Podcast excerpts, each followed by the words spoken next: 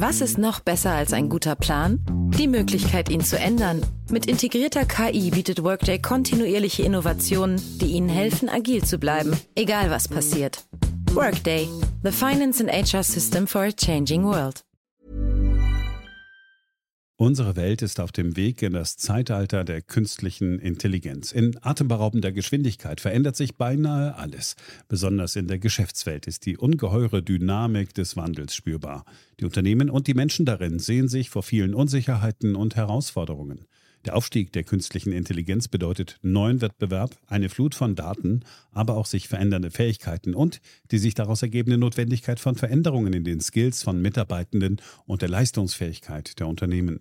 Workday, die Enterprise-Plattform für Finanzen und HR, hat deshalb Innovation zum Prinzip gemacht. Viele BTO-Hörer erleben den Wandel aus nächster Nähe. Ihre Unternehmen sehen sich einem Ansturm von Veränderungen ausgesetzt, suchen nach Mitteln, um sich aus der Beschleunigungslücke zu befreien und haben Schwierigkeiten, Schritt zu halten. Oft sind die Lösungen kurzfristig und bruchstückhaft. Getrennte Systeme für die Finanz- und Personalabteilung oder die Aufrüstung veralteter Technologien sind häufige Beispiele dafür. Um Unternehmen jeder Größe bei der Bewältigung dieser Herausforderung zu unterstützen, verfolgt Workday den Ansatz permanenter Innovation.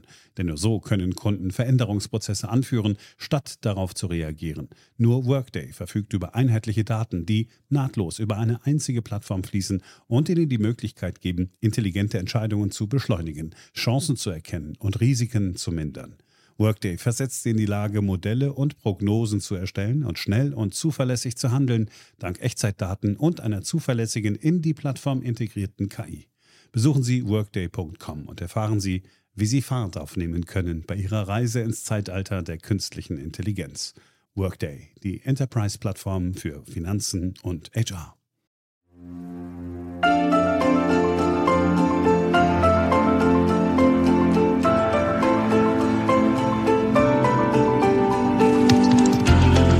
BTO Beyond the Obvious 2.0, der Ökonomie-Podcast mit Dr. Daniel Stelter.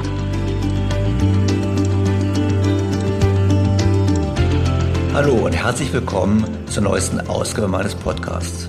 Ich freue mich, dass Sie diese Woche wieder dabei sind, wo wir ein Jubiläum begehen. Denn heute, am 15. August vor 50 Jahren, endete faktisch das System von Bretton Woods.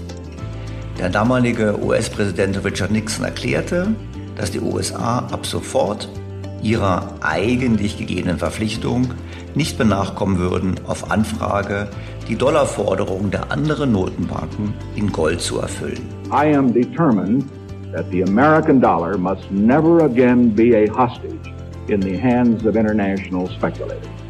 Die eigentlich schon zuvor ohnehin nur sehr lockere Bindung an Gold war damit am Ende. Das Währungssystem, welches wir verwenden, das Weltwährungssystem, ist seither ohne einen Anker. Und wie das gewirkt hat und vor allem, was wir für die Zukunft deshalb erwarten sollten, versuchen wir in dieser Folge zu klären. Fangen wir an. BTO Beyond the Obvious 2.0 Werfen wir einen kurzen Blick in die Geschichte. Im Juli 1944 trafen sich Finanzminister und Notenbanker von 44 Staaten der späteren Siegermächte zu einer Konferenz, um Regeln für das Weltfinanzsystem nach dem Zweiten Weltkrieg zu definieren. Namensgebend wurde der Ort Bretton Woods im US-Staat New Hampshire, wo die Zusammenkunft stattfand. Ich selbst habe das Hotel einmal besucht und kann jedem nur raten, nicht aus historischen Gründen dorthin zu gehen, denn letztlich ist es doch ein recht enttäuschendes Gebäude. In der Konferenz gab es einen Streit darüber, ob man lieber ein System flexibler Wechselkurse oder fester Wechselkurse haben wollte. Die Briten wollten flexible Wechselkurse, auch aufgrund der Erkenntnisse und Erfahrungen der 20er und 30er Jahre. Die Amerikaner hingegen plädierten für feste Wechselkurse. Und der Kompromiss waren dann sogenannte feste, flexible Wechselkurse. Also Wechselkurs mit einer Stufenflexibilität. Alle Länder mussten ihre Währung in Gold oder in Gold konvertierbarer Währung, konkret Dollar, festlegen. Und der Wechselkurs durfte maximal 1% nach oben und 1% nach unten schwanken.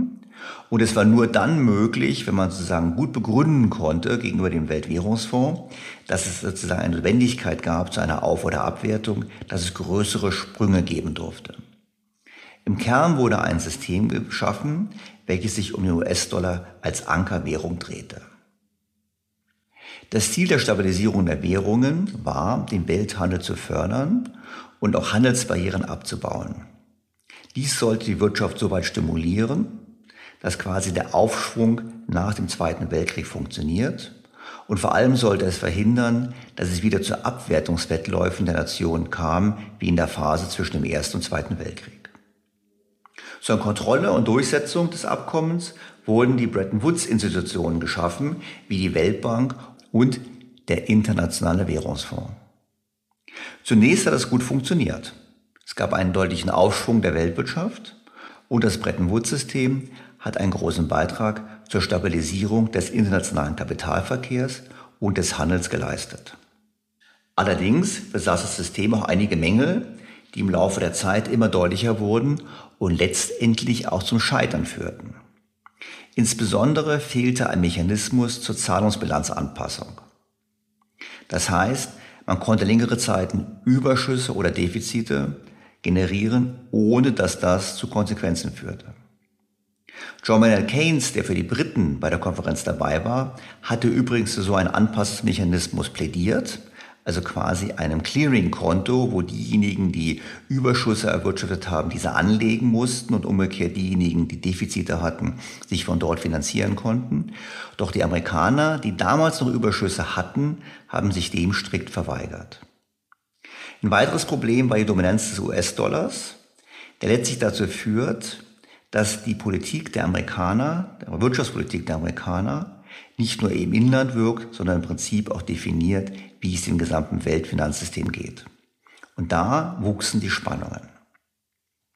Man spricht generell bei festen Wechselkursen von einem Trilemma. Warum? Es gibt die Unvereinbarkeit von drei wichtigen Zielen. Erstens der Autonomie, also im Prinzip das zu machen, was man machen möchte, beispielsweise Zinsen senken, wenn es eine Rezession gibt. Im zweiten Ziel einen festen Wechselkurs zu haben und im dritten Ziel einen freien internationalen Kapitalverkehr zu haben. Möglich ist es immer nur zwei Ziele zu verfolgen, aber nicht alle drei gleichzeitig. Man kann also nicht alles drei gleichzeitig haben. Freiheit bei der Geldpolitik, einen festen Wechselkurs und einen offenen Kapitalverkehr. Das Grundproblem des Systems von Bretton Woods war aber ein anderes, nämlich die Erkenntnis, dass die Funktionsfähigkeit voraussetzte, dass die Amerikaner immer ein Leistungsbilanzdefizit haben. Das heißt, dass sie immer mehr US-Dollar produzieren und der Welt zur Verfügung stellen. Und was dahinter steckte, erkannte bereits im Oktober 1959 Robert Triffin. Der Yale-Professor hat damals bereits im Wirtschaftsausschuss des Kongresses erklärt, dass das Bretton Woods-System dem Untergang geweiht sei. Seine Begründung? Indem ein Land der Verwendung seiner Währung als Reservewährung zustimmt, gibt es wirtschaftspolitische Autonomie auf. Um die Weltwirtschaft am Laufen zu halten, muss es möglicherweise große Geldmengen in Umlauf bringen, was die Inflation im Inland in die Höhe treibt. Je beliebter die Reservewährung im Vergleich zu anderen Währungen ist, desto höher ist der Wechselkurs und desto weniger wettbewerbsfähig werden die inländischen Exportindustrien. Dies verursacht ein Handelsdefizit für das Leitwährungsland, also konkret die USA, macht aber die Welt glücklich. Wenn das Reservewährungsland stattdessen beschließt, sich auf die inländische Geldpolitik zu konzentrieren, indem es keine weitere Währung ausgibt, also um die Inflation zu dämpfen beispielsweise, wird die Welt unglücklich. Diese Erkenntnis ist heute als Triffins Dilemma bekannt. Die USA mussten also einen Kurs verfolgen, der im Kern das Bretton Woods-System zum Platzen bringen würde. So oder so. Entweder durch eine Fortsetzung der expansiven Geldpolitik, was zu immer höherer Inflation führt, oder aber eben über ein Beenden dieser Politik, welches weltweit zu einer Rezession führt. Das Problem war hier noch, dass die USA erklärt hatten, dass sie den anderen Notenbanken jeweils entsprechende Dollarforderungen auch in Gold aushändigen würden. Doch bereits Ende der 50er Jahre hatten die ausländischen Zentralbanken mehr Dollarforderungen gegen die USA, als die USA an Goldreserven besaßen. Wenn nun alle Bretton Woods-Mitglieder gleichzeitig auf ihr Recht bestanden hätten, Gold zu bekommen, hätten die USA das nicht leisten können. Und deshalb begann das Vertrauen in Dollar zu sinken und es gab bestimmte Aktionen, die berühmte Aktion von 1966, wo der damalige französische Staatspräsident Charles de Gaulle die USA aufforderte, die französischen Dollarreserven in Gold umzutauschen und das Gold nach Frankreich auszuliefern. Dennoch hielt das System noch ein paar Jahre mit immer mehr Interventionen, bis der damalige US-Präsident Richard Nixon heute vor 50 Jahren, am 15. August 1971, die nominale Goldbindung des Dollars aufhob. Wir sprechen heute vom Nixon-Schock. We must protect the position of the American dollar as a pillar of monetary stability around the world. In the past seven years, there's been an average of one international monetary crisis every year. Now, who gains from these crises? Not the working man, not the investor, not the real producers of wealth. The gainers are the international money speculators. I have directed Secretary Connolly to suspend temporarily the convertibility of the dollar into gold or other reserve assets, except in amounts and conditions determined to be in the interest of monetary stability and in the best interest of the United States. Damit war Bretton Woods am Ende, obwohl das System noch bis März 1973 durchhielt, bis Japan und die europäischen Staaten beschlossen, ihre Währung nicht mehr am Dollar zu orientieren. Erst dann wurde das Bretton Woods-System auch offiziell außer Kraft gesetzt. Was im Prinzip passierte, war eine unvermeidliche Entwicklung, aber auch der Auftakt zu einer Entfesselung der Weltfinanzmärkte, mit deren Konsequenzen wir uns heute auseinandersetzen müssen. Denn es gibt im Wesentlichen zwei Möglichkeiten für Geld und ein Finanzsystem Glaubwürdigkeit zu erlangen. Entweder man hat eine begrenzte Ware, an die es gebunden ist, also konkret Gold bis 1971. Oder aber man sagt, das Geld und das Vertrauen in Geld hängt an Institutionen, also an der Glaubwürdigkeit der Notenbank beispielsweise oder eines Staates. Und genau in dieser Welt sind wir heute. Der Wert des Dollars hängt heute davon ab, dass wir glauben, dass die Federal Reserve, also die US-Notenbank, die Währung schützen wird und auch andere Anleger das glauben und entsprechend weiter Dollar kaufen. Im Kern kann man sagen, beide Systeme, also sowohl eine Währung mit einem Goldstandard wie auch eine Währung, die lediglich auf dem Vertrauen in Institutionen basiert, tragen den Keim des eigenen Untergangs in sich. Ein System, das um Gold herum gebaut ist, hat immer das Problem, dass es einen Mangel gibt. Weil, wenn die Goldvorräte nicht entsprechend schnell wachsen, dann gibt es eine Begrenzung der Geldmenge und deshalb tendenziell deflationäre Tendenzen, also fallende Preise. Oder eben die Mangel, der Mangel an Flexibilität führt zu seinem Ende wie heute vor 50 Jahren. Im zweiten System, also im System, wo nur das Vertrauen in Institutionen existieren, gibt es eine übermäßige Flexibilität. Und da Regierungen mit einem Federstrich Geld und Schulden schaffen können, Stichwort Modern Monetary Theory, sind sie natürlich immer unter dem politischen Druck, dass man sagt, es würde sich lohnen, doch etwas mehr Schulden zu machen, einfach deshalb, es politisch opportun ist. Und deshalb kann es nicht wundern, dass die Gesamtverschuldung der Welt heute mehr als dreimal so groß ist wie die Weltwirtschaft, also massiv gestiegen ist in den letzten 50 Jahren. Und diese Schulden haben natürlich Nebenwirkungen. Zum einen führt die hohe Verschuldung dazu, dass wir immer weniger Realwachstum haben. Zum anderen führt sie zu erhöhten Instabilität an den Finanzmärkten. Es führt zu Vermögenspreisblasen und zu zunehmender Ungleichheit. Dies ist eine wesentliche Folge der Entscheidung vor 50 Jahren, die Bindung an Gold endgültig aufzugeben. Die Frage ist nun, wie geht es weiter in dieser Welt mit zu vielen Schulden? Und wenn man das historische Muster anschaut, ist klar, wir brauchen im Prinzip einen gewissen Neustart und dieser Neustart wird auch im Weltfinanzsystem sich niederschlagen müssen.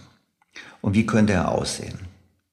Und um das besser zu verstehen, habe ich mir für diesen Podcast erneut einen guten Bekannten eingeladen, der bereits im Podcast zu Gast war, nämlich William White, den ehemaligen Chefvolkswirt der Bank für internationalen Zahlungsausgleich. William Bill White hat an der University of Windsor studiert. Von 1969 bis 1972 arbeitete er als Ökonom an der Bank of England. Danach ging er für 22 Jahre zur kanadischen Zentralbank. 1994 wechselte er zur Bank für internationalen Zahlungsausgleich in Basel, sozusagen der Bank der Zentralbanken. Im August 2003 hatte William White dem damaligen Fed-Chef Alan Greenspan persönlich seine Bedenken gegen dessen Geldpolitik vorgetragen, aber er fand kein Gehör. Die weltweite Finanzkrise bestätigte wenige Jahre später seine Berechnungen, Befürchtungen und Warnungen. Im Oktober 2009 wurde White Leiter des Economic and Development Review Committee bei der OECD Seitdem hat er unter anderem die deutsche Bundeskanzlerin bei den G20-Treffen beraten. William White war schon in Folge 53 im vergangenen Dezember zu Gast. Auch dieses Gespräch war interessant. Sie können es gern jederzeit nachhören unter think-bto.com.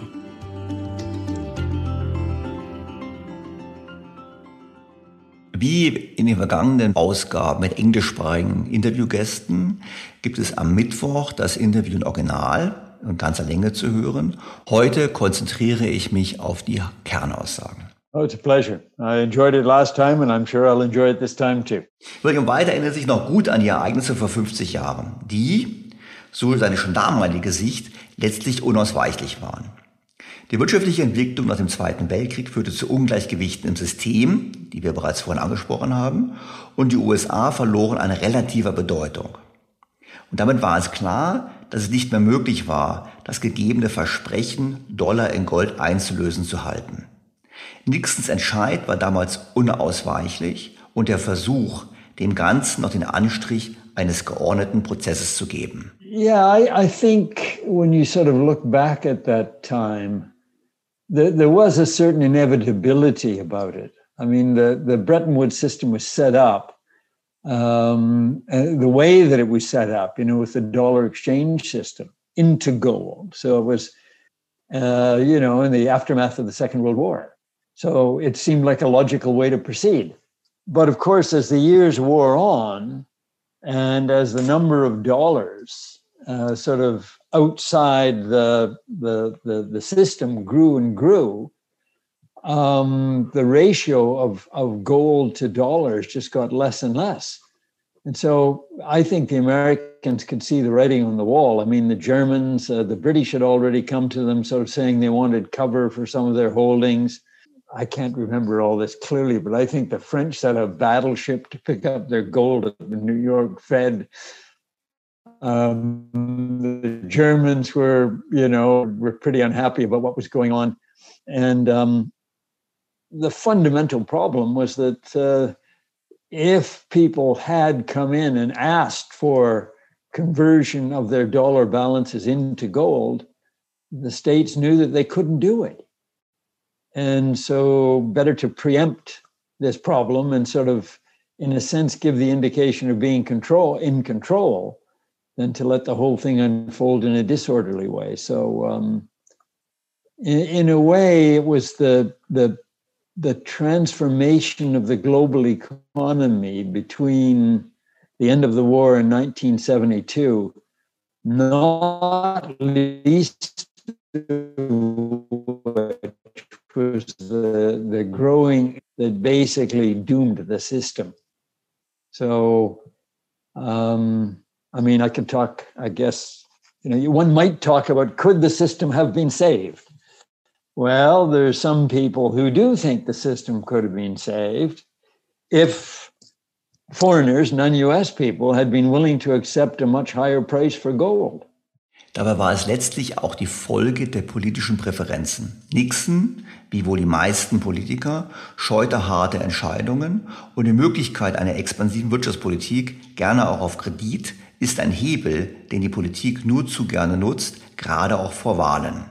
Well, I think you're absolutely right. I mean, when you think about the context, but I think this is more to do with the timing. Okay. I think the system as I said before, was essentially doomed because of the way in which the world was evolving. But in terms of the timing, I mean, there's absolutely no question that uh, Nixon was preoccupied with getting reelected. And uh, I mean, we know the kind of pressure that, uh, or at least I think we know the kind of pressure that he put on Arthur Burns, who is then the chairman of the Fed, to sort of keep things easy in order to support his reelection hopes. So um, he he didn't have he, he he didn't have the political will to do the kind of tightening up or to encourage the kind of tightening up in the states that might have been required. So, yeah, you're right. In the end, it does come down to a question of political will to do uh, certain things. And um, maintaining a fixed exchange rate takes a lot of discipline and the willingness to do some hard things, you know, like raising interest rates when it's not uh, convenient uh, but you have to raise them because your currency is under pressure. Well, politically, it's much easier to simply say, well, just, just let it slide. Und das ist natürlich in einem System fester Wechselkurse besonders problematisch. Will man den eigenen Wechselkurs verteidigen, muss man beispielsweise die Zinsen erhöhen, was die eigene Wirtschaft dämpft. Das ist gerade im Vorfeld von Wahlen nicht sehr populär. Frei schwankende Flexible Wechselkurse kennen diese Problematik nicht.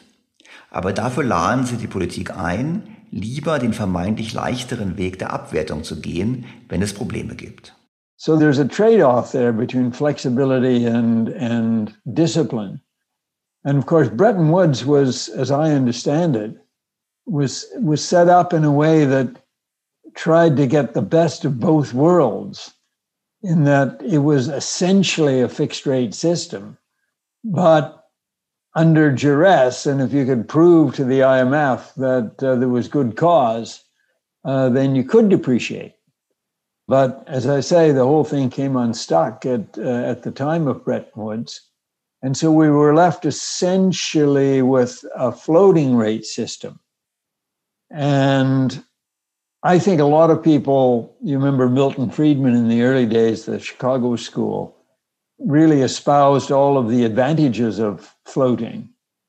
But what they didn't sort of factor in was that the flexibility given by floating would be biased by political imperatives to constantly taking the easy way out, which is that depreciation became much more the chosen alternative as opposed to appreciation. Übersetzt bedeutet dies natürlich, dass es an Disziplin mangelt. Aber nicht nur das. Dieser Mangel an Disziplin, man kann auch sagen, letztlich nichts anderes als großzügige Geldpolitik, zu schnell wachsende Verschuldung, zwingt andere dazu mitzumachen. Und das fand ich einen der interessantesten Punkte des Gesprächs mit William White, dass wir faktisch nach dem Ende von Bretton Woods doch so weitergemacht haben, weil alle gezwungen wurden, mitzumachen. The fundamental problem that we've got is that the dollar is still at the heart of the international financial system. So it's still essentially a dollar based system. That's the first point. The, the second point is that I think, as a totally personal perspective, is that monetary policy in the United States has not been conducted well. And that the easy solution of sort of print the money, an asymmetric willingness to lower interest rates as opposed to raise them, has put them on a rather bad path, leading to excessive credit growth and debt growth and all the rest of it. That's the second point. So First point, US is at the core. Second point, they've not managed their own affairs very well. But the third point is that everybody else has gone along with them in the following sense that when the US was conducting relatively easy monetary policies, and that meant that their currency, the dollar, ought to have gone down, everybody else was basically saying, well, it's sort of inconvenient for us to have our currencies go up. And so we're going to resist it by following more or less the same kind of monetary policies that you're following. And so, in a way, they've been complicit in the bad management of the international financial system. Also die falsche, konkret die viel zu großzügige Geldpolitik in den USA hätte den Dollar immer weiter geschwächt. Und da dies natürlich nicht gewünscht war vor den Exporteuren, haben die großen anderen Regionen immer mitgemacht. Sie waren alle, so William White, Komplizen beim schlechten Management des internationalen Finanzsystems. Letztlich haben wir unausgesprochen eine Welt, in der Bretton Woods zwar offiziell vor 50 Jahren endete, wir aber implizit heimlich so weitergemacht haben, nur ohne irgendwelche Regeln. Und wohin uns das gebracht hat, ist auch klar. In eine Welt zu hoher Verschuldung, zunehmender Blasen und Finanzkrisen. Everybody, basically all of the big guys, have been conducting policies that have led their interest rates down to zero, that have led to their central banks having massive expansion of their uh, balance sheets, and generally have not only contributed to the crises that we've seen up until now, but have left us in a situation where it is entirely possible that future crises uh, might also still happen. So I, I, see the problems that we've faced over the course of, of the last, what is it, 72, 30, 50 years uh, really as as having a number of different components. And to me, I guess it leads you to the conclusion that it's not a good idea to have an international currency basically based on national on national currencies that it just invites too much bad behavior. So White macht hier meines Erachtens einen sehr zentralen Punkt.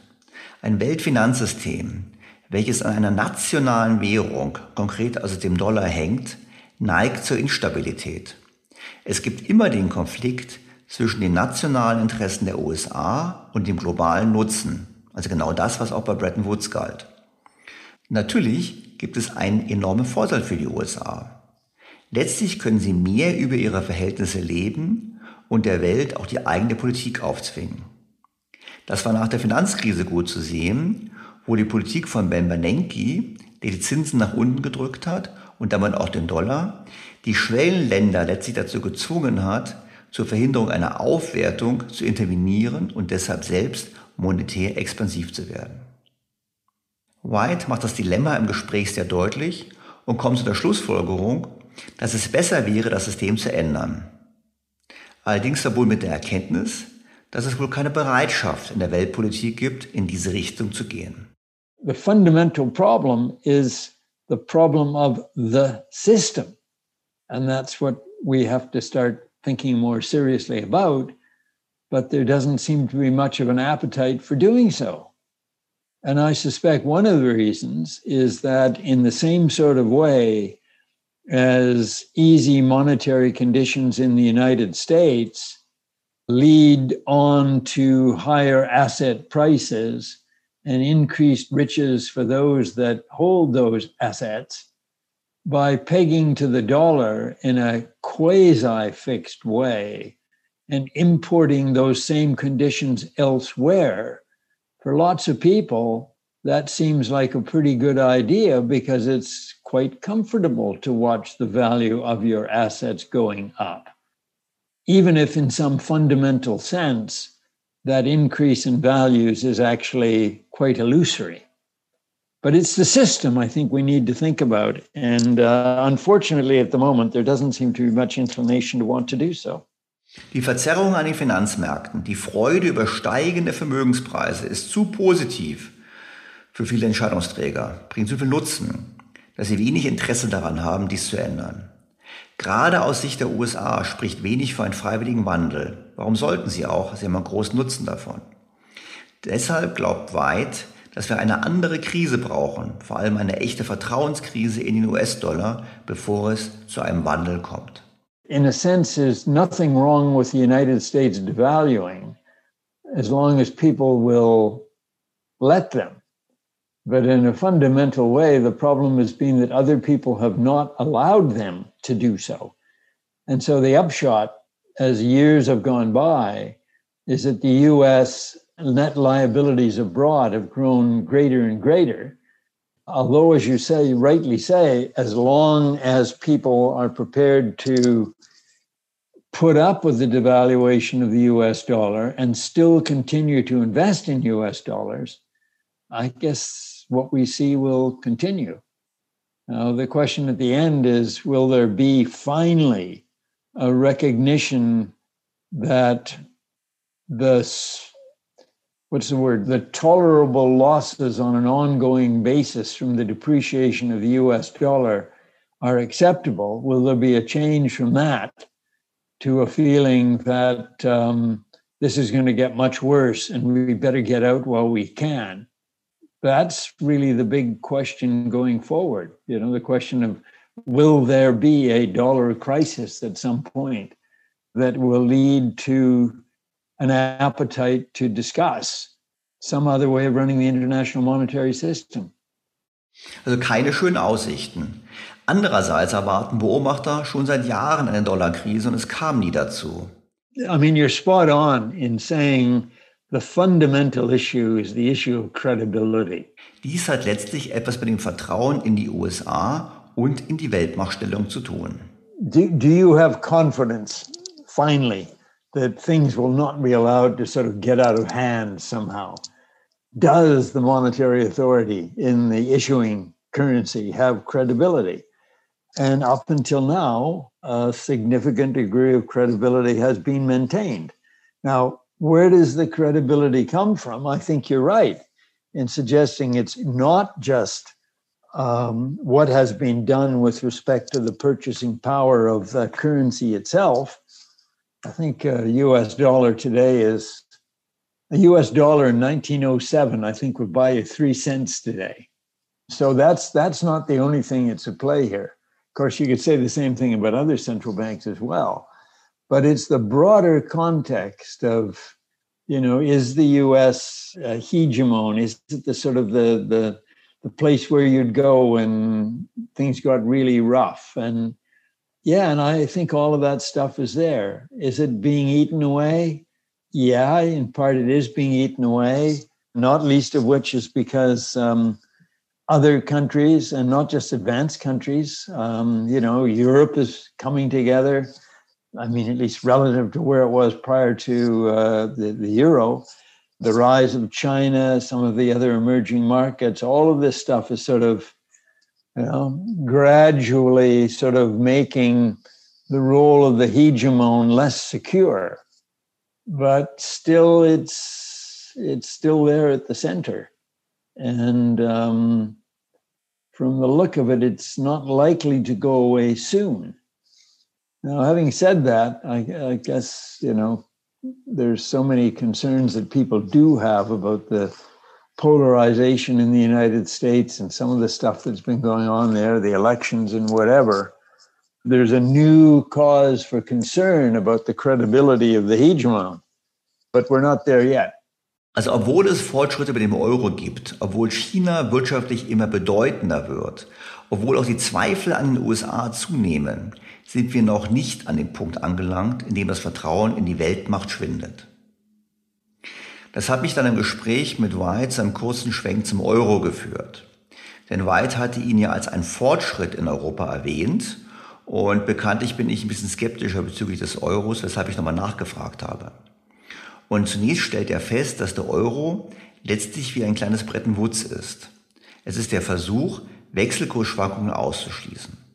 Verbunden mit der Erkenntnis, dass es nicht so leicht ist, solche Währungsunionen am Leben zu erhalten.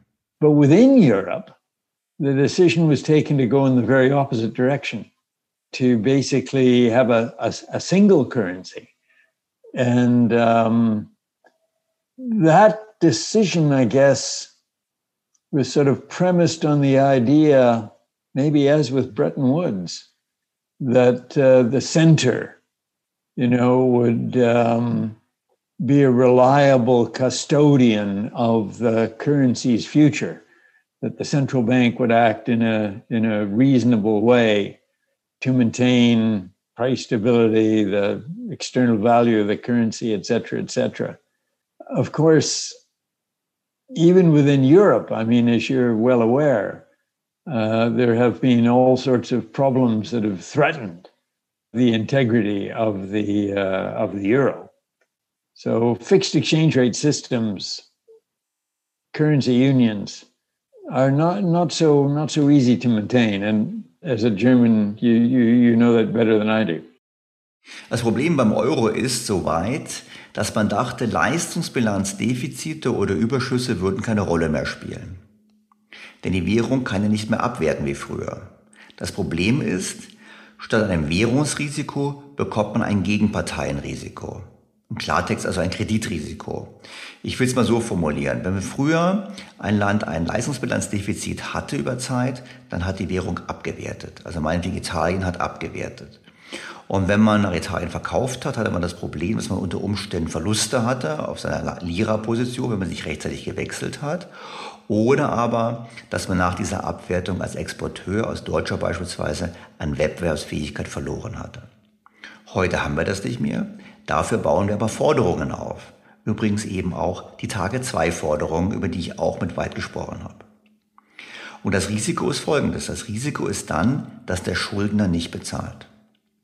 Und genau das konnten wir in der Eurokrise bemerken, weshalb White es auch richtig findet, dass Deutschland auf eine solidere Finanzpolitik in den Mitgliedsländern gedrängt hat. Allerdings glaubt er, dass wir es da mit der Austerität auch übertrieben haben. One of the things that you should recognize is that dangers can emerge from various sources. So one of the things that struck me in the early days of the euro crisis or prior to the European crisis was the, the sense that current accounts didn't matter anymore. Uh, current account imbalances didn't matter anymore because the exchange rates were permanently fixed. But what people forgot about was that you could get rid of currency risk, but you didn't get rid of counterparty risk.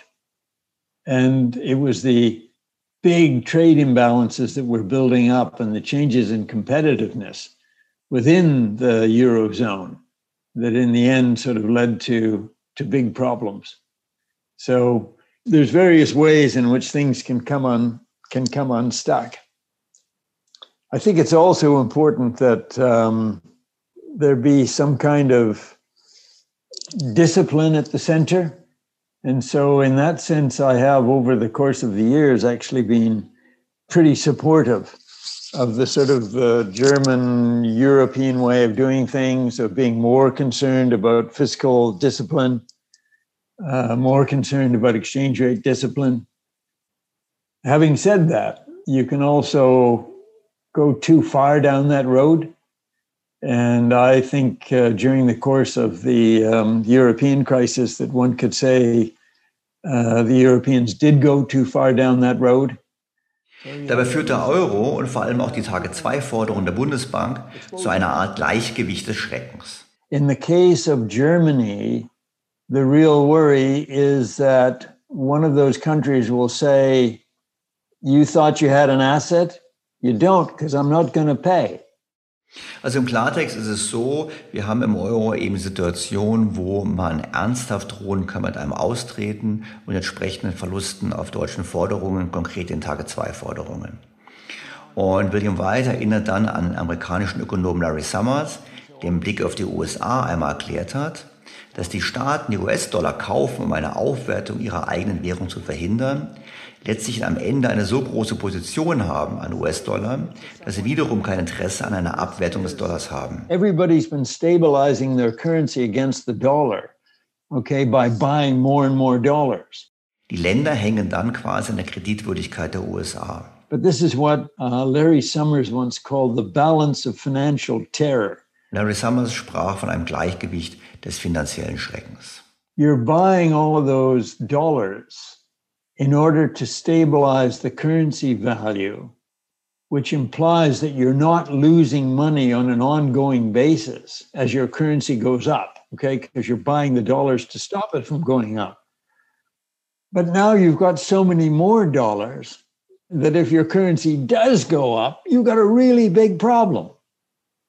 So, this is what he called the balance of financial terror. That's one of the reasons why people do intervene to prevent their currencies from going up. Doch was wäre zu tun, um den Euro zu stabilisieren?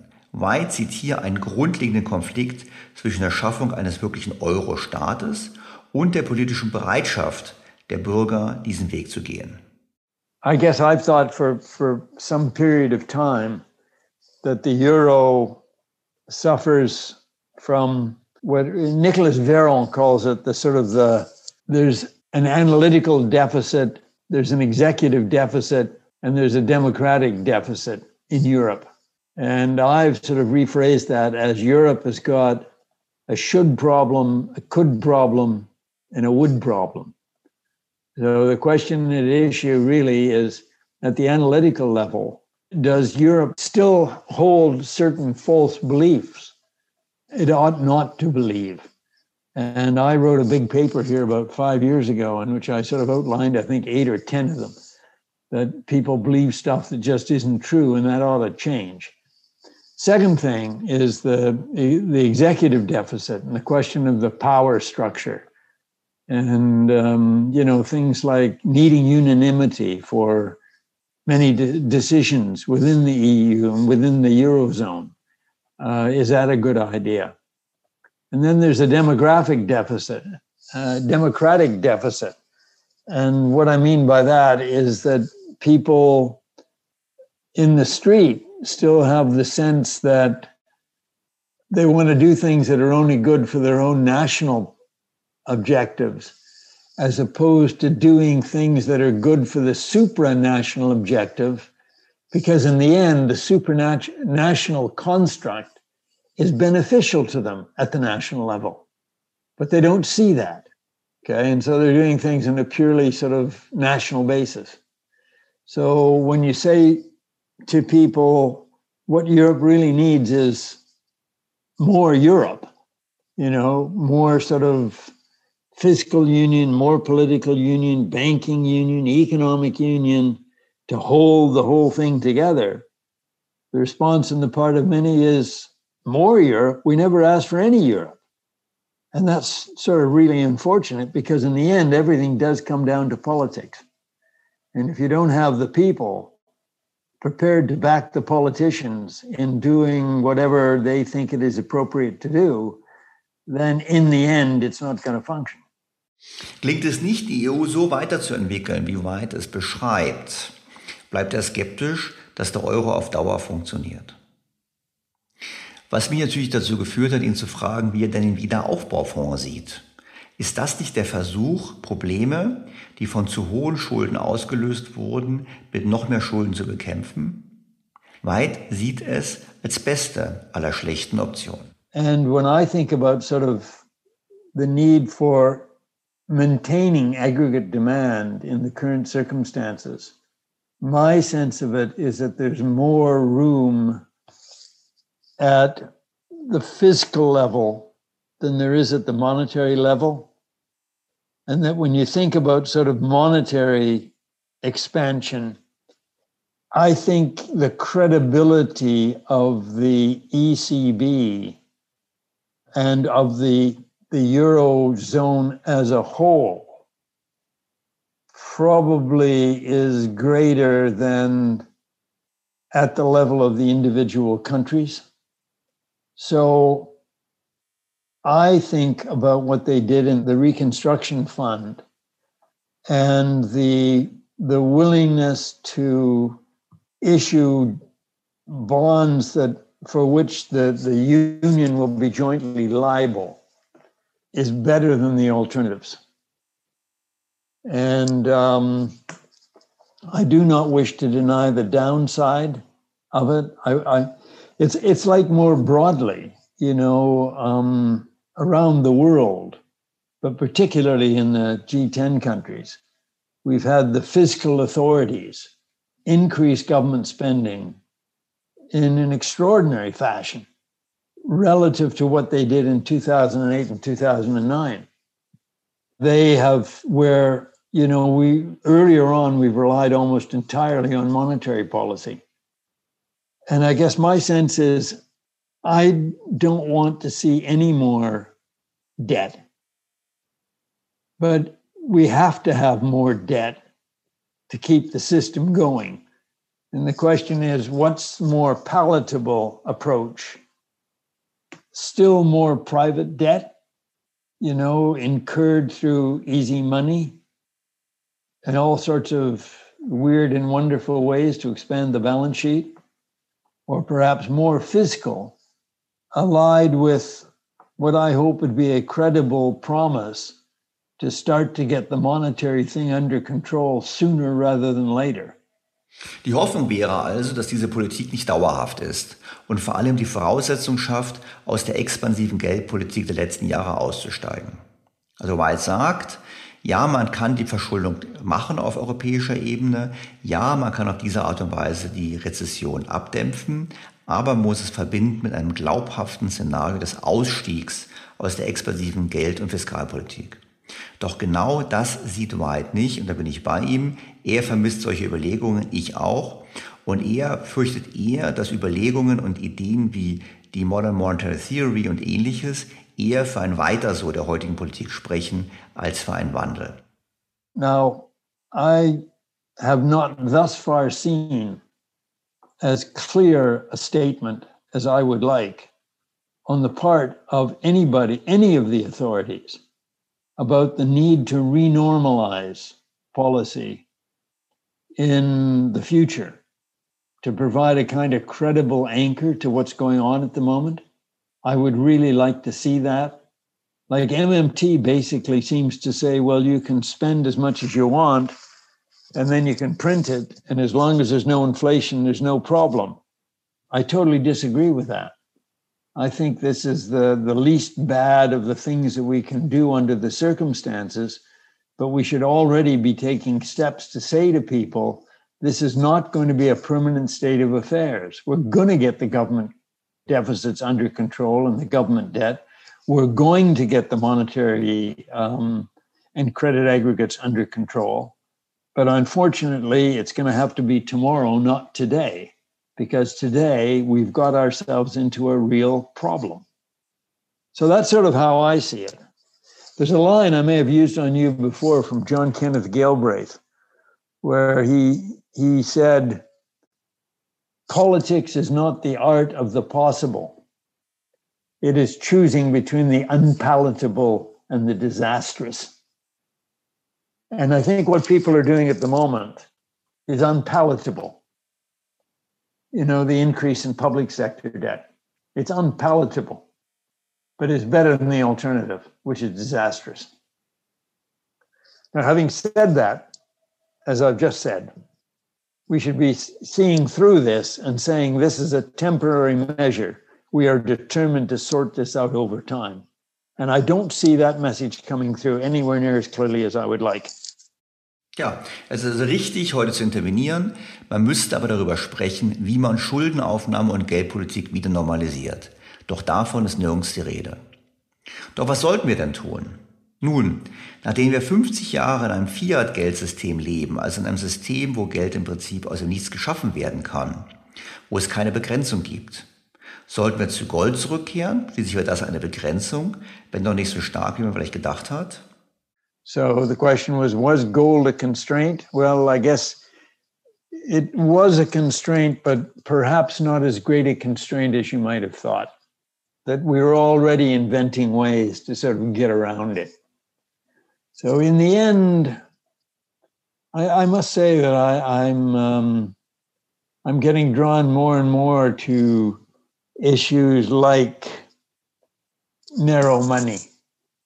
You know whether in fact the fundamental problem is not um, is the fundamental problem is that we have fiat currency systems essentially everywhere and have done for a very very long period of time and these fiat currency systems have the nature of the systems that we've just been describing which uh, is that they do tend to create these booms and busts and secular increases in credit and debt uh, that uh, cause um, cause all sorts of problems, and that uh, one possible answer is to go back to um, what the Chicago School used to call narrow money, which is that you just draw a line between money and stuff that isn't money. And at the moment, there is no clear distinction. Und White kann sich aber einen Systemwechsel vorstellen. Und zwar hat er gesagt, dass er sich einen Systemwechsel vorstellen könnte hin zum sogenannten Narrow Money. Damit ist gemeint, dass wir klarer unterscheiden sollten zwischen dem Geld, welches die Notenbanken erzeugen, und dem, welches die Geschäftsbanken schaffen. Wir wissen ja, dass ungefähr 90 Prozent des Geldes, welches wir verwenden, von den Geschäftsbanken geschaffen werden durch Kredite. Und die Idee von Narrow Money, man kann auch sagen von Vollgeld in Deutsch, ist im Prinzip, dass man sagt, das Geld darf nur noch von der Notenbank geschaffen werden. Und wenn eine Bank einen Kredit geben möchte, dann kann sie nur dann Geld verleihen, wenn sie entsprechend wirklich eine Einlage mit diesem Notenbankgeld hat. Das wäre ein Systembruch. Und ich fand es sehr interessant, dass White genau dieses System sich vorstellen kann. Er hält das System auf jeden Fall für stabiler als das heutige. Und er konkretisiert es so. Sorry, commercial banks can only hold can only offer deposits that look as safe as central bank money if they are as safe as central bank money, narrow banking.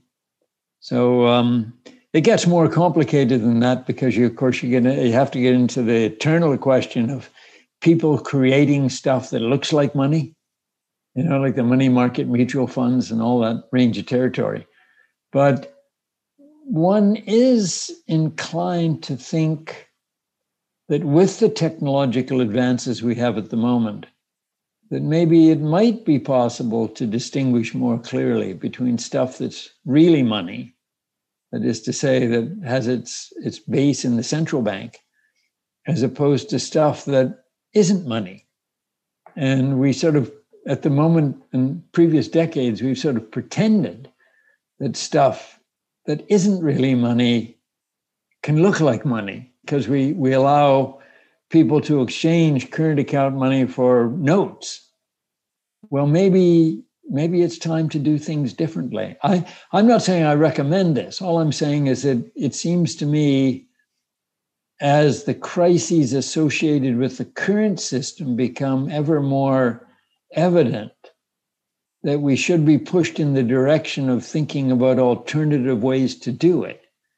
And that implies not only alternative ways to run the national monetary system, but it also raises questions about how we want to run the international monetary system. Also ein Problem bei den Ideen zum Vollgeld ist immer, wie man eigentlich die private Möglichkeit der Geldschaffung einschränken möchte und kontrollieren möchte. Und da setzt er auf den technologischen Fortschritt und sagt, dann können wir wahrscheinlich besser unterscheiden zwischen Geld und Nichtgeld, weil heute ist es ja gemischt, weil wir glauben ja, dass das Geld auf dem Bankkonto genauso gutes Geld ist wie der Bargeldschein in unserem Portemonnaie und das ist in der Tat nicht der Fall. Das eine ist eine Forderung gegen die Bank, das andere ist eine Forderung gegen die Notenbank. Großer Unterschied. Das heißt, der technische Fortschritt sollte es leichter machen, in Zukunft zwischen echtem und unechtem Geld zu unterscheiden. Und auch wenn White nicht so weit geht, dies als die alleinige Lösung zu propagieren, bleibt er seiner Forderung, dass es höchste Zeit ist, über die Zukunft der internationalen Geldordnung nachzudenken. Doch wie bereits angesprochen, fehlt hier die Einsicht der Politik in die Notwendigkeit, weshalb wir wohl noch eine weitere Krise brauchen. And so um, it may, may well be that uh, it'll take another crisis to prompt that kind of more radical thinking that it's the system itself that's at fault. It's not bad people, but it's the system itself that has allowed this kind of thing to happen. But even there, you know, I mean, it's funny. I would have thought that the great financial crisis, you know, 2008, which all the models said couldn't happen. And uh, if it did happen, you know, it'd sort itself out within a couple of years. I would have thought that the experience of the, the great financial contraction and the 10 years of slow growth subsequently would have indicated that um, the system doesn't work the way that the theoreticians say it, it does work. or it should work. It doesn't work that way. And I would have thought that would have got people to start thinking again. But um, the very opposite has happened. It's been more of the same. And uh, Daniel Kahneman, you know, the um, the Israeli psychologist who won the Nobel Prize, I think, in 2003, he contends that it's actually human nature that when you believe something and then something happens that really conflicts with your brief your belief system, you don't in fact re- reject the belief system. You hunker down deeper and deeper into the belief system because it's all you've got. And somehow the human mind abhors the idea of an intellectual vacuum. I don't know. It won't go there. And so sometimes, even with crises, you don't get the kind of rethink that the crisis really demands. So I don't know. These are we're getting deeply into psychological issues about which I know even less than economics. Also die menschliche Natur neigt also dazu, dass wir das System selbst in Krisen nicht in Frage stellen. Also wir haben ja selbst nach der Finanzkrise führt weit aus das System nicht in Frage gestellt, obwohl er es erwartet hatte. Und deshalb glaubt er, wir gehen den Weg immer konsequenter und wir brauchen eben in der Tat eine noch viel größere Krise, bevor die Einsicht wächst, dass wir einen Neustart brauchen. Und eine wichtige Neustart, eine wichtige Voraussetzung für so einen Neustart wäre ja, wie treue Hörer meines Podcasts wissen, dass wir eine Lösung für die Schulden finden. Und ich habe weiter auf die Idee von Steve Keen angesprochen, der war ja im Podcast 75 am 12. Mai mein Gast, der einen modernen Schuldenschnitt fordert und vorgeschlagen hat. Und da war William White ziemlich skeptisch. Er weist darauf hin, dass es seit den biblischen Zeiten keine Jubeljahre mehr gegeben hätte. Yeah, the thing you have to remember, Daniel, is um, you know this debt jubilee business. The, the, the, this hasn't really been tried since biblical times. And the thing to remember about biblical times is that uh, the debt jubilee was the king and a few his mates uh, decided that their wealth had grown too great, that it was going to cause social disruption. So they were prepared to do one of these debt jubilees. Today, what we're talking about is pension funds. And the average guy in the street who has financial assets saying to him, You thought they were worth X? Well, they're actually only worth half of X. So there's a great illusion there that has to be shattered. And nobody's going to want to do that. So it's all very well to talk about what you should do. But the next question that you get into is what you could do or what you would do. And that's going to be much, much harder to, um, to do because ordinary people are going to find out that they're less well off than they thought they were. And of course, the rich people who intend to be the powerful ones, they're the ones by virtue of being rich who will pay the biggest part, play the, the biggest part in accepting the losses. Although the losses will be widespread, they're not going to be very happy about it either. It's, it's like that old line of Herb Stein's if something is unsustainable, it will stop. If debts are not serviceable, they will not be serviced. But the question is whether they will not be serviced in an orderly way or in a disorderly way. And I think all of us would contend an orderly way would be the best way to do it, to, to recognize reality, bite the bullet, and do it. But my worry is that um, it's politically so difficult to do that, that there may be a descent into disorderly debt reduction before we get orderly debt reduction. Es führt aber kein Weg daran vorbei, dass wir die Schulden abbauen müssen. Und hier haben wir zwei Optionen. Die erste Option wäre ein geordneter Schuldenschnitt. Das ist aber schwer, denn es trifft per Definition jene, die Vermögen haben. Die Reichen, aber eben auch den Mann auf der Straße mit seinen Pensionsversicherungen, mit seinen Lebensversicherungen. Das ist auf jeden Fall politisch schwer. Und deshalb sieht William White das Risiko, dass es erst zu Pleiten und Konkursen und zu Chaos kommen muss, bevor man sich auf einen geordneten Weg zur Bereinigung der Schulden einigt. Das führt natürlich dann zur Frage bezüglich einer Lösung über mehr Nachfrage und Inflation, wo sich das Thema des Kampfes gegen den Klimawandel geradezu anbietet, wie Hörer dieses Podcasts wissen. William White sieht hier auch einen Hebel zu höherer Inflation. If the requirements for real investment and spending to deal with climate change, whether it's mitigation or adaptation, are greater than the resources of the economy, and I think modern monetary theory would agree with this too, then you're into a kind of inflationary world which you have to resist through cutting consumption. And as I sort of look at a new world uh, relative to the one that we've got at the moment, it probably would be a world in which investment levels were higher because it was necessary to have higher investment to sustain the levels of consumption uh, that people wanted to sustain going forward. And so, what that would mean is more sacrifices in consumption short run. So, as long as we're prepared to do that, yeah, you can see a better world unfolding. But if you have a world in which nobody's prepared to make sacrifices in order to do the investment that is required, to deal with climate change and biodiversity and all the rest of it, which we have to confront, if they're not willing to make those sacrifices, uh, then the way in the, which the resources will be made available will be through inflation. And um, as you know, and as the German audience knows, uh, that process can uh, all too easily get out of hand. Für William White ist klar, dass wir in Zukunft deutlich mehr investieren müssen als in der Vergangenheit. zum Thema Klimaschutz, aber auch in anderen Bereichen. Und das führt zu mehr Nachfrage nach Ressourcen. Und wenn wir nicht bereit sind, an anderer Stelle zu sparen, dann wird diese höhere Nachfrage zu steigenden Preisen, also zu Inflation führen. Und diese Inflation kann, wie er uns als deutsche Zuhörer erinnert, leicht außer Kontrolle geraten. Und dies hätte dann erhebliche soziale und politische Konsequenzen, weshalb White nochmals betont, es wäre besser, einen anderen Weg zu gehen.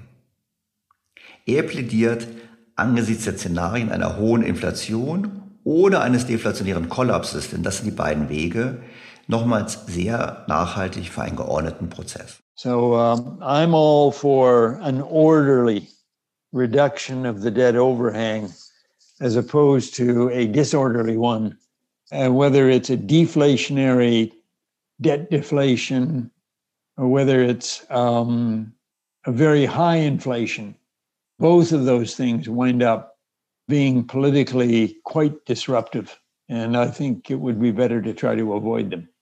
Was zum Fazit von William White führt. Daniel, sometimes um, it's easy to start to despair about uh, some of the difficulties that we've gotten ourselves into. But as I tried to stress earlier on, without recommending any new, more radical solution, we should at least be starting to think about what kind of alternative solutions we might think about going forward. William White betont, dass es leicht ist, angesichts der Lage, in die wir uns manövriert haben, zu verzweifeln oder deprimiert zu werden. Aber er findet, wir sollten anfangen, wenigstens über Lösungen nachzudenken.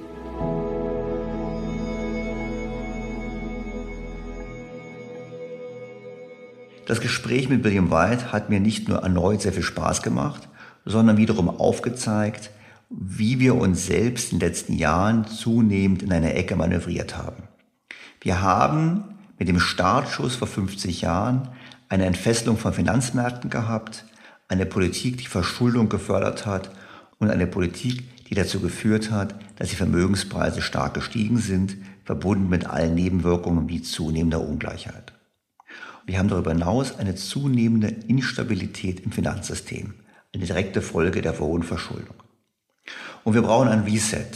Ich erinnere an den Podcast mit Chris Watling vor einiger Zeit. Und wir brauchen eine Lösung für die Schulden, wo ich nach wie vor die Idee von Steve Keen durchaus bedenkenswert finde. Vor allem, denke ich aber, brauchen wir auch in Deutschland eine Politik, die es erkennt und alles daran setzt, den Schaden für uns zu minimieren. Leider sehe ich diese noch nicht.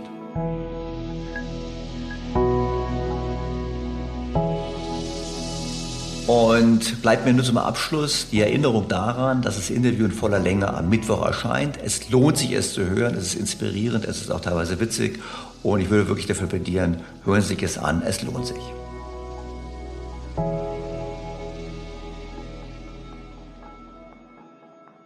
Kommen wir zur Hörerpost. So schreibt mir ein Kommunalpolitiker.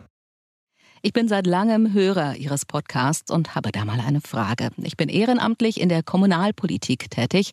Um zentral im Ort neue gemeindliche Flächen zu erhalten, stellt sich unter anderem die Frage, ob und zu welchem Preis die Gemeinde Grundstücksflächen von privat ankauft. Einige Kolleginnen und Kollegen sind dabei sehr vorsichtig, da man ja Steuergelder ausgibt und mit diesen nicht verschwenderisch umgehen sollte. Ich vertrete dabei ja die These, dass der Preis für einen Grundstücksankauf dem Staat relativ egal sein sollte, wenn mit der Fläche ein Mehrwert für die Allgemeinheit geschaffen werden soll. Gründe. Grundstücke sind das Einzige, was in der Wirtschaft nicht wachsen kann. Sie sind nicht vermehrbar. Der Staat bilanziert falsch. Es ist ja keine reine Geldausgabe. In einer doppelten Buchführung würde das Grundstück als Gegenwert auf der anderen Seite der Bilanz auftauchen und das Geschäft wäre ein Nullsummenspiel. Die Gemeinde kann jederzeit für so einen Kauf einen Kredit zu 0% Zinsen aufnehmen. Da ein Gegenwert für die Ewigkeit dafür entsteht, sollte der Kredit keine Rolle bei der Entscheidung spielen. Wie sehen Sie das? Haben Sie noch andere Gründe, die meine These stützen und mit denen man andere Politikerkollegen überzeugen könnte? Ich finde es eine sehr interessante Idee und freue mich sehr über diese Zuschrift. Im Prinzip würde ich natürlich sagen, ich bin ja immer gegen eine staatliche Rolle. Insofern würde ich immer sagen, der Stolz soll sich raushalten aus der Wirtschaft. Im konkreten Fall würde ich aber anders argumentieren, mich durchaus auch den Argumenten hier anschließen. Denn es zum einen ist es richtig, rein operativ, dass der Staat eben nicht bilanziert. Das ist das Grundproblem, wobei die Kommunen sollten es eigentlich tun. Aber bei einer ordentlichen doppelten Buchführung würde man eben sehen, dass man ein Asset hat. Das heißt, dass man im Prinzip eine Bilanzverlängerung vornimmt. Man hat etwas mehr Schulden, man hat aber auch ein Asset. Und je nachdem, wo es ist, kann man sagen, jawohl, es ist nicht vermehrbar. Und wenn die Wirtschaft wächst, dann wird entsprechend auch Grund- und Bodenwert erhalten. Das hängt natürlich auch ein bisschen ab von der demografischen Entwicklung. Also in bestimmten Regionen in bestimmten Regionen Deutschlands wissen wir ja, dass aufgrund der demografischen Entwicklung dort die Bevölkerung schrumpft und dass sich natürlich negativ auf Immobilienpreise niederschlagen. Insofern hängt es sehr stark davon ab, in welcher Region es ist, ob es eine gute Idee ist. Abgesehen davon hat das natürlich Charme, weil wenn man hingeht und als Kommune Grund und Boden erwirbt und dann beispielsweise diesen Grund und Boden an die Bürger verpachtet und so den Bau von Wohnungen ermöglicht, dann hat man den Vorteil, dass der Wertzuwachs, der mögliche Wertzuwachs des Grund und Bodens sozusagen bei der Allgemeinheit bleibt, bei der Gemeinde und die Bürger darauf günstiger bauen können. Im Prinzip das Wissen, dass sie im Prinzip nur bestimmte Zeit dieses Grund und Boden eben gepachtet haben von der Gemeinde. Das heißt, man kann damit auch Politik betreiben, um beispielsweise für Einheimische den Erwerb von oder von einem Immobilien zu erleichtern, wenn eben auch nur des Hauses und ohne des Grundstücks. Vor dem Hintergrund Plädoyer für doppelte Buchführung definitiv. Und wenn wir letzten Punkt kommen, auch gerade mit Blick auf die Diskussion heute im Podcast, äh, nachdem wir wissen, dass wir vor monetär schwierigen Zeiten stehen und es nicht unbedingt zu einer Rückkehr von sehr hohen Inflationsraten kommen muss, aber zumindest zu einer Rückkehr der Inflation, kann es in der Tat attraktiv sein, als Gemeinde auf diese Art und Weise ein Vermögen aufzubauen. Also von dem Hintergrund, ich finde es eine gute Idee. Viele weitere Argumente, warum man das tun sollte, würde ich jetzt nicht dafür anführen. Vor allem, weil ich auch weiß, dass ich die Zuschrift bekommen werde jetzt von denjenigen, die sagen, Herr Stelter, Sie sind doch sonst mal für freie Marktwirtschaft. Wie können Sie sagen, dass die Gemeinde hier kaufen sollte? Ja, ich würde sagen, im konkreten Fall hängt es natürlich konkret davon ab, wie es im Detail ist. Ist es aber zumindest eine erwägenswerte Idee, so man denn mit diesem Grund und Boden dann etwas Sinnhaftes macht entweder öffentliche Infrastruktur schafft oder aber es eben Bürgern dann zur Verfügung stellt im Rahmen von Pacht um darauf zu bauen. Ich bin ein großer Fan und treuer Hörer Ihres Podcasts. Von Ihrem Podcast zum Hochwasser war ich in zweierlei Hinsicht enttäuscht. Zum einen ist es die kurze Pause, die für den Werbespot eines Versicherungsmaklers genutzt wurde. Ich höre Ihre Podcasts wirklich gern und wäre daher auch bereit, für Ihre Einschätzung der politischen und ökonomischen Lage zu zahlen. Ihr Podcast hat mich schon dazu bewegt, The Pioneer beizutreten. Ich fand Ihre Argumentation, Ökonomie muss kostenfrei vermittelt werden, nachvollziehbar. Wenn es für Sie aber wirtschaftlich nicht darstellbar ist, wäre ich aber auch bereit, dafür zu zahlen.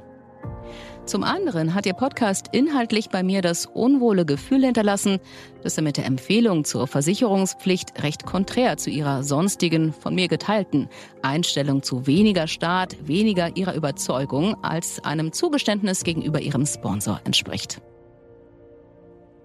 Ich finde es sehr gut, wenn ähm, Hörer sich mit solcher Kritik und mit solchen Sorgen an mich wenden, weil das genau dem Spirit entspricht von äh, Beyoncé Opfers von meinem Podcast. Ich möchte keine Diskussion, auch Transparenz haben. Deshalb kurz hier zwei Dinge. Zum einen ist der, mein Plädoyer für eine Versicherungspflicht meines Erachtens nicht konträr zu meiner sonstigen Auffassung von weniger Staat, sondern ich finde es eigentlich falsch, was wir jetzt machen. Denn was wir jetzt machen, ist eigentlich Staat, der erratisch interveniert, dann, wenn große Ereignisse eintreten, die medienwirksam sind, idealerweise vor Wahlen. Und wir reden ja jetzt bereits von einem Budget von ungefähr 30 Milliarden, was im Raum steht für den Wiederaufbau in den Hochwassergebieten. Und da würde ich schon die Frage aufwerfen, ob es nicht besser wäre, in Zukunft das durch eine Versicherung abzudecken. Einfach deshalb, weil wir sonst den Effekt einfach haben, dass Leute sich bewusst nicht versichern, weil sie darauf setzen, vom Staat gerettet zu werden. Das ist für mich eigentlich eher ein freiheitlicher Ansatz, als zu sagen, ich bleibe bei dieser impliziten Versicherung. Ich glaube, es ist eher marktwirtschaftlich zu sagen, Versicherung für alle. Darüber hinaus kann ich anmerken, dass die Tatsache, dass ein Versicherungsmakler in dieser Folge Werbung gemacht hat, in der Tat Zufall war. Denn wir hatten bereits einige Wochen vorher das verabredet und da stand noch gar nicht fest, was der Inhalt dieses Podcasts sein würde. Das war auch noch vor dem Hochwasser. Und ich bin jetzt auch im Gespräch mit einigen anderen Werbepartnern, die in Zukunft Werbung machen wollen. Und ich kann jetzt einfach nur sagen, was immer die Werbepartner sein werden, sie werden meinen Inhalt und haben meinen Inhalt zu keinem Zeitpunkt beeinflusst. Ich freue mich sehr, dass ähm, der Hörer jetzt angeboten hat, etwas dafür zu bezahlen. Auch andere Hörer haben das gemacht. Wir werden sicherlich zu einem bestimmten Zeitpunkt uns die Frage stellen müssen, wie wir das machen. Nur ich blieb einfach dabei. Ich möchte ungern hinter eine Bezahlschranke gehen. Einfach deshalb, weil ich den Zugang für möglichst viele Menschen offen halten möchte. Und wir werden ja sehen, wie es in Zukunft sich mit Werbung entwickelt. Und da können wir ja zu einem bestimmten Zeitpunkt mal Bilanz ziehen. Würde ich aber gerne machen, nachdem wir mehrere Spots gehabt haben und nicht nur einen einzigen. Kommen wir damit zur letzten Hörerfrage für heute. Und zwar schreibt Gerald Becker-Netz zum Thema Klima. Wenn die Klimawissenschaftler mit ihren Modellen recht haben, dann verträgt der Planet nur noch eine bestimmte Menge CO2, bevor es ungemütlich wird. Die Ziele, die Erderwärmung auf zwei oder anderthalb Grad zu begrenzen, lassen sich auch in Mengenzielen ausdrücken. Weltweit sind es bis 2050 noch 420 Gigatonnen. Für Deutschland beträgt die Menge 6,7 Gigatonnen. Deutschland hat danach einen Weltanteil von rund 1,6 Prozent. Dann ist es nämlich ganz einfach. Dieses Budget an Emissionsrechten muss verteilt werden, sowohl vertikal an alle Emittenten als auch im Zeitablauf. Im Jahr 2050 muss, zum Beispiel durch Abwertungen, erreicht sein, dass die Nettoemissionen null sind. Ökonomisch kommt es dann darauf an, diese knappen Berechtigungen so zu verteilen, dass sie effizient genutzt werden. Sie sollten dorthin wandern, wo jeder Euro zur Vermeidung der Emissionen am meisten Wirksamkeit entfaltet. Das ist die Allokationseffizienz.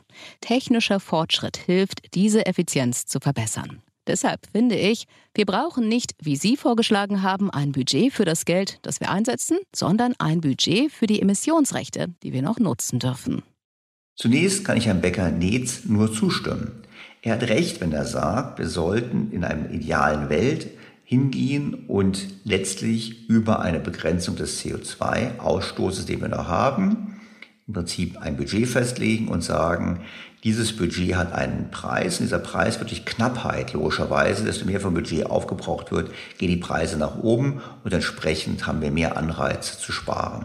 Das ist richtig.